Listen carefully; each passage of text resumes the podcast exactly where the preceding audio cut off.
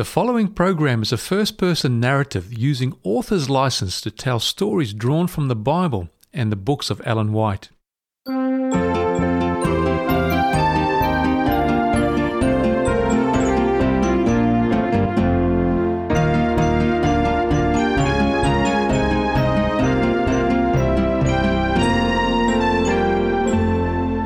Welcome to Family Storytime with Carly Fraser.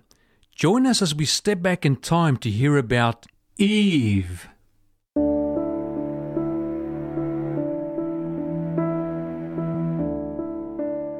Lost.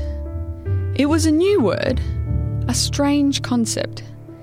Everything changed so quickly, and we couldn't go back. Back to the way things were. Back to a life of intimate relationship with God. Back to a perfect world. A world without pain, without death. But we couldn't. The decision had been made. The deed had been done. And all of a sudden, everything was different in the Garden of Eden. I remember the sunrises. There is something special about watching the beginning of each day being painted in brilliant colours across the horizon, as a gift from God Himself. Each morning varied and somehow even more spectacular than the last. Oh, and learning how to swim, making dams with the beavers, and then later racing down the rapids, laughing and splashing each other. Then drying off while strolling through the fields of wildflowers that cascaded down from the mountainside. Brilliant red ones and deep blue ones, each flower unique and intricate in its design. Everywhere we looked, we saw God's love and creativity, in the way that the puppies ran through the legs of the giraffe, tumbling over one another, in the way the monkeys swung from tree to tree with perfect precision. I'm sure if I tried that, I'd come crashing down to earth rather quickly. And the stars. I remember lying down on the grass in the middle of the night and staring up into the sky, while Jesus taught us about the planets and the incredible complexity of the universe. Most of all, I loved the trees. I've always been fascinated by them. Their incredible majesty. With branches reaching so high, it was as though they brushed the sky itself. And I loved to climb them. How much fun is it to climb a tree? Seriously, it's awesome. Scrambling up into their branches, we were so high, we could look right over the Garden of Eden itself and out into the expanse beyond. And so many varieties. Each tree had a particular leaf pattern and characteristics so different from others we'd learned about. Yet nothing compared with the tree of life. The fruit from this tree had the power to give eternal life. They looked like apples but with the colour of gold and silver. I don't even know the words to use to help you understand how beautiful the world was back then. And yet nothing compared with walking with Jesus. To have him right there with us. To hear him say that he created us in his image.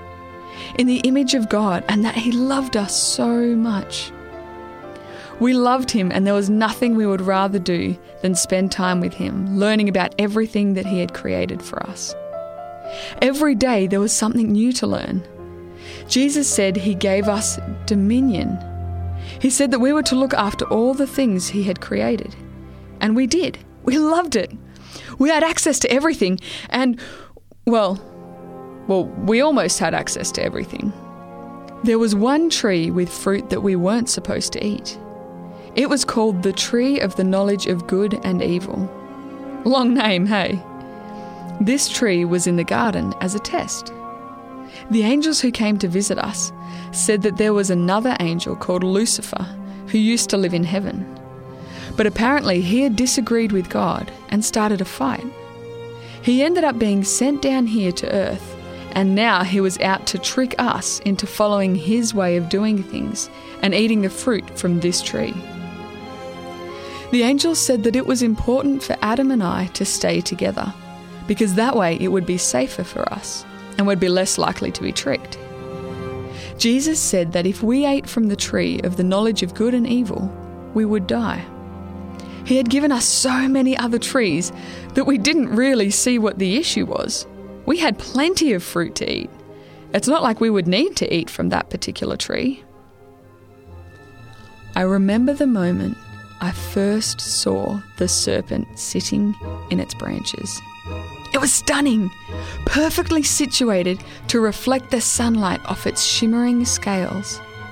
It looked like burnished gold, and its wings, so graceful and elegant. There was no doubt that the serpent was one of the most beautiful of all creatures, and it was extremely wise. Looking back now, I realise this was a deadly combination. It all started when I wandered away from Adam. It wasn't intentional, it's just that I was picking fruit and had worked my way in the opposite direction from where he was gardening. Now, I knew I should have gone back, but at the time I thought that I would be strong enough and smart enough to not be tricked. That's when I saw the serpent. I had been admiring the fruit when it spoke to me from the branches of the tree. Has God said you are not allowed to eat from any tree in the garden? I replied that we were allowed to eat from all the trees except this one. I told him that Jesus had said if we ate from this one, we would die. But then the serpent said that we wouldn't die.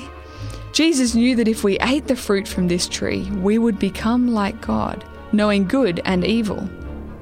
He was trying to suggest that Jesus was hiding something from us. The snake was trying to get me to stop trusting God and to think that he didn't love me. I was standing there, wondering what to do, when the serpent gave me some of the fruit, and it looked so beautiful, shining there in the sunlight. Then I realised I'd touched it, and I hadn't died. So I took a bite. Oh, it tasted incredible. I felt so alive, like I could run forever. Quickly, I picked more of the fruit and ran to find Adam. When I told him about the serpent and the fruit, he explained that this must have been the angel we'd been warned about speaking through the serpent. But by then, I didn't even care. I just wanted him to eat the fruit. I hadn't died yet, so I figured everything would be okay. Adam was so sad. I remember the look in his eyes as he stared at me. But he didn't want to live without me, so he took the fruit and ate it too. All of a sudden, everything changed. We lost the covering of light around us and had to find fig leaves to wear instead. No longer did I feel as wise and as alive as I had a moment ago. Now, I just felt ashamed, and I dreaded what would happen next. That evening, we heard God arrive to spend time with us, and ashamed of what we'd done, we ran to hide in the trees.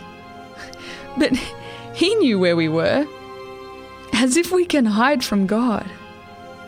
Soon the blame game started. When God asked if we'd eaten from the tree, Adam blamed me and I blamed the serpent. God explained that although it broke his heart, there were consequences for the bad choice we had made. The serpent no longer flew through the air with its beautiful wings. Instead, it would grovel in the dirt. No longer were our lives perfect and happy. Now we would experience pain, and even growing our food would become harder.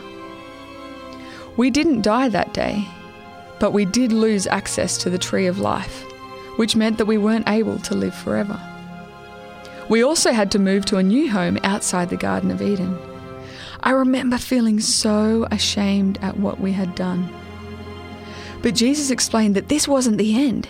God was going to provide a way to save us. Even though we had decided to disobey his instructions, God still loved us, and he had a plan. Jesus explained that one day he would come back to earth as a human and he would take our punishment. So even though we would die, if we believed that he could save us, that wasn't going to be the end. One day Jesus would bring us back to life again so that we could then live forever with God. Even though we lost the Garden of Eden, even though our lives changed dramatically as a result of our mistake, we hadn't lost everything. We knew God had created us and he loved us. We were his special treasure, and I spent the rest of my life learning from and loving God. Have you ever made a mistake? Have you ever felt bad about something that you've done and wished you could make it disappear? I'm here to tell you that even when we make mistakes, God still loves us. He loves you because he created you. Every breath you take is a gift from God, and he loves you more than you will ever understand. When you wake up in the morning, he waits patiently, hoping that you'll speak to him. And when you go to bed at night, he wants to hear about your day and everything that you did. If you take the time to pause and look around, you will see examples of God's love for you in the beautiful sunrises and sunsets that he paints in the sky, in the love of a puppy dog as it plays and bounces around your feet, in the funny moments that make you laugh out loud so hard you can barely even breathe. God is laughing too. And he cries when you cry. There is nothing that can separate you from God's love. He designed you to be you, to have skills that are uniquely yours. He wants you to enjoy life, to relax in the beauty of the world around you, and to spend time talking with him. You are his treasure, and he will love you forever. Will you pray with me? Dear God, thank you so much that you created each one of us to be just like we are. Thank you that you love us so much, and that even though we make mistakes, you forgive us, Lord, when we ask. And I just pray that you will help us to live the way that you want us to, to use the skills and the abilities that you've given us to love those around us. Thank you so much that you sent Jesus to die for us so that we can live with you forever. We love you, God. Amen. Thank you so much, Carly. That was a wonderful exploration of when sin entered the world, perverted our natures, and the incredible grace and love God manifested to us through Jesus, who is known as the friend of sinners. Christopher and Jesse, we look forward to your Bible discussion on today's topic. What another great story, Carly. Man, two in a row about snakes as well. What a treat. Snakes certainly have been a standout in these last few stories. But the story of Eve also made me think about something other than snakes. The story of Eve makes me wonder about how we all determine our identity. Hmm, that is interesting. You know, people find their identity in many things, don't they? For some people, it's through their job, doing hard work and achieving success. And for others, it may be through their possessions, their fast cars and their big houses. And lots of people find their identity through relationships as well, being a good father or a loyal friend or even a caring wife. Yeah, or maybe you could find your identity through the knowledge and wisdom that you acquire in life. Maybe through the enjoyment of life or by doing the morally right thing. Oh, there are just so many different ways that people try to find their identity in life. But I've noticed there's just one problem. You see, all of these things can either change, disappear, or eventually just lose their meaning. Yeah, so then how are we supposed to find our identity? Well, it's interesting that when we look at Eve and Adam, both of them know who they are, why they are here, and what they're doing in life. The main reason for that is because they are in the direct presence of God. Through their relationship with him, they discover their value and importance. But as Carly said in the story, Eve and Adam ate from the fruit of the tree of knowledge of good and evil, and they became sinful.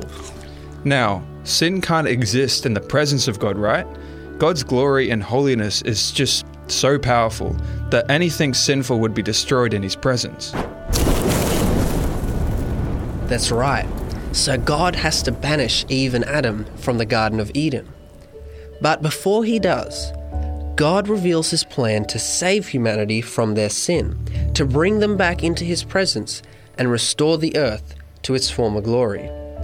God encourages Eve and Adam with the first prophecy of the Messiah. That's right. We looked at that prophecy in our first story, that the Messiah would defeat the serpent by crushing his skull. Exactly. But God did something else after he told them that prophecy as well. You see, before God had approached Eve and Adam, in shame, they had tried to cover themselves with clothes made of fig leaves. But God had something better in mind. God sacrificed a lamb to take the punishment of death that Eve and Adam deserved for sinning. He then gave them new clothes, robes of fleece to cover their shame. This lamb would become a symbol for the Messiah to come.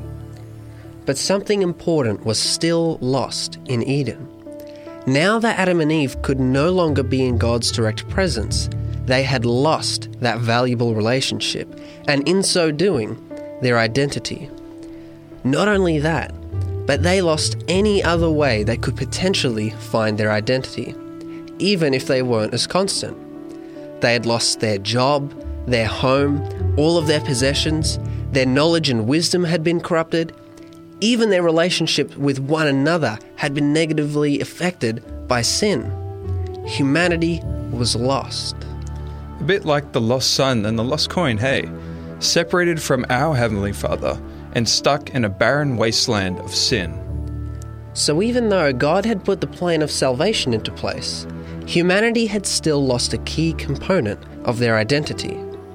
But God still wanted to dwell with his creation. So God establishes the sanctuary system, where his glory dwells in the midst of his people. God says to Moses in Exodus twenty-five, verse eight, "And let them make me a sanctuary, that I may dwell among them." He also says in Exodus twenty, verse twenty-six, "Nor shall you go up by steps to my altar, that your nakedness may not be exposed on it." Notice again this idea that when we're sinful, it's as though we're exposed before God and we need coverings to clothe us. Interestingly, that was the whole message behind the tabernacle. When someone in the Israelite camp had sinned, they were to bring a perfect lamb as an offering. At the altar, a priest would sacrifice a lamb and its blood would cover up the sins of the individual. The penalty of sin had been paid. Okay, but humanity can't just keep sacrificing lambs for all eternity. God's ultimate solution is still the Messiah, right?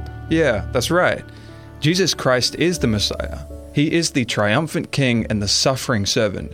He is the bronze serpent lifted up. He is the perfect sacrificial lamb. John the Baptist referred to Jesus as the Lamb of God who takes away the sins of the world. Then Peter describes our salvation in First Peter chapter one, verses eighteen and nineteen this way. He says, "For you know that it was not with perishable things such as silver and gold that you were redeemed from the empty way of life, handed down to you from your ancestors, but with the precious blood of Christ, a lamb without blemish or defect." Now, ready to hear something interesting? Oh, let's do it. Well, we're going to need to open the Word and turn to Hebrews chapter nine and verse twenty-two. We mentioned in our last story that the book of Hebrews is all about how Jesus is a greater fulfillment of the Old Testament symbols. And we discovered that Jesus is a better sacrificial lamb than any other. Let's read that verse together. Hebrews nine twenty-two says, "And according to the law, almost all things are purified with blood, and without shedding of blood, there is no remission of sins." So here we discover that the shedding of blood is necessary for the forgiveness of sins. But let's turn to Hebrews ten to find a twist to this rule. Let's read verse one and four. Verse one of Hebrews chapter ten says, "For the law, having a shadow of the good things to come, and not the very image of the things, can never, with these same sacrifices which they offer continually year by year, make those who approach perfect. Verse four says, "For it is not possible that the blood of bulls and goats could take away sins." Hang on, I thought that the shedding of blood was necessary for the remission of sins, but this verse seems to suggest otherwise. This verse says that the blood of sheep couldn't take away sins. So then, why did God make them sacrifice all of these lambs? Mm. Well, do you remember what we explained in our last story about accepting Jesus' sacrifice? Yeah, we have to look back to the cross and accept it in faith. That's right. And for the people who lived before Jesus came to earth, they had to look forward to the sacrifice. Remember, faith is the substance of things hoped for, the evidence of things not seen. So, by sacrificing the lambs, it demonstrated their faith in the Messiah and reminded them of the Lamb of God to come. So, faith is the engine and our connection to God. So then, what does the author of Hebrews mean in chapter ten, verse fourteen? That passage says, "For by one offering, he, Jesus, has perfected forever those who are being sanctified." Now, being sanctified is the process of being made perfect. So why is the order written that we are perfected first and then sanctified? Well, when we accept by faith the sacrifice of Jesus, he wraps around us not robes of fleece, but robes of righteousness. So now, when God looks at you and me, he no longer sees my sin and nakedness. He sees Jesus and all his perfection and holiness. Wow. That's so incredible that God can look on us sinners and see us as perfect. And what's more incredible is that the cross not only saves us from sin, but restores our identity. When we look at the cross, we discover the immense value that God places on our lives. And when we begin to turn back to him, our relationship is gradually restored until we are united with him at the second coming. Of all the things in life, God's love for us is the only constant and the source of human identity. Attaining salvation and discovering our identity cannot be done through our own efforts. Adam and Eve attempted to cover their sins with fig leaves, and it wasn't sufficient. Cain brought the fruits of the field that he had grown with his own hands as a sacrifice to the Lord, but that wasn't sufficient either. We can never work our way to salvation. Instead, just like Cain's brother Abel, we have to trust in the promise of the Messiah, the Lamb of God. But the story doesn't end there, because the earth is still ravaged by sin. Humanity still cannot dwell in the presence of God, and their identity is not fully realized. So how does God resolve this final dilemma? Well, remember, God plans to restore the earth to its original beauty, just as it was in the Garden of Eden. Only when the world is free from sin can humanity dwell with God once again, and their identity and relationship with God will be fully restored. So, until that day when we are reunited with our Heavenly Father, we can keep the words of Jude in our minds. "Now to him who is able to keep you from stumbling, and to present you faultless before the presence of his glory with exceeding joy. To God our Saviour, who alone is wise, be glory and majesty, dominion and power, both now and forever. Amen." You have been listening to Family Storytime, a production of three A B N Australia Radio.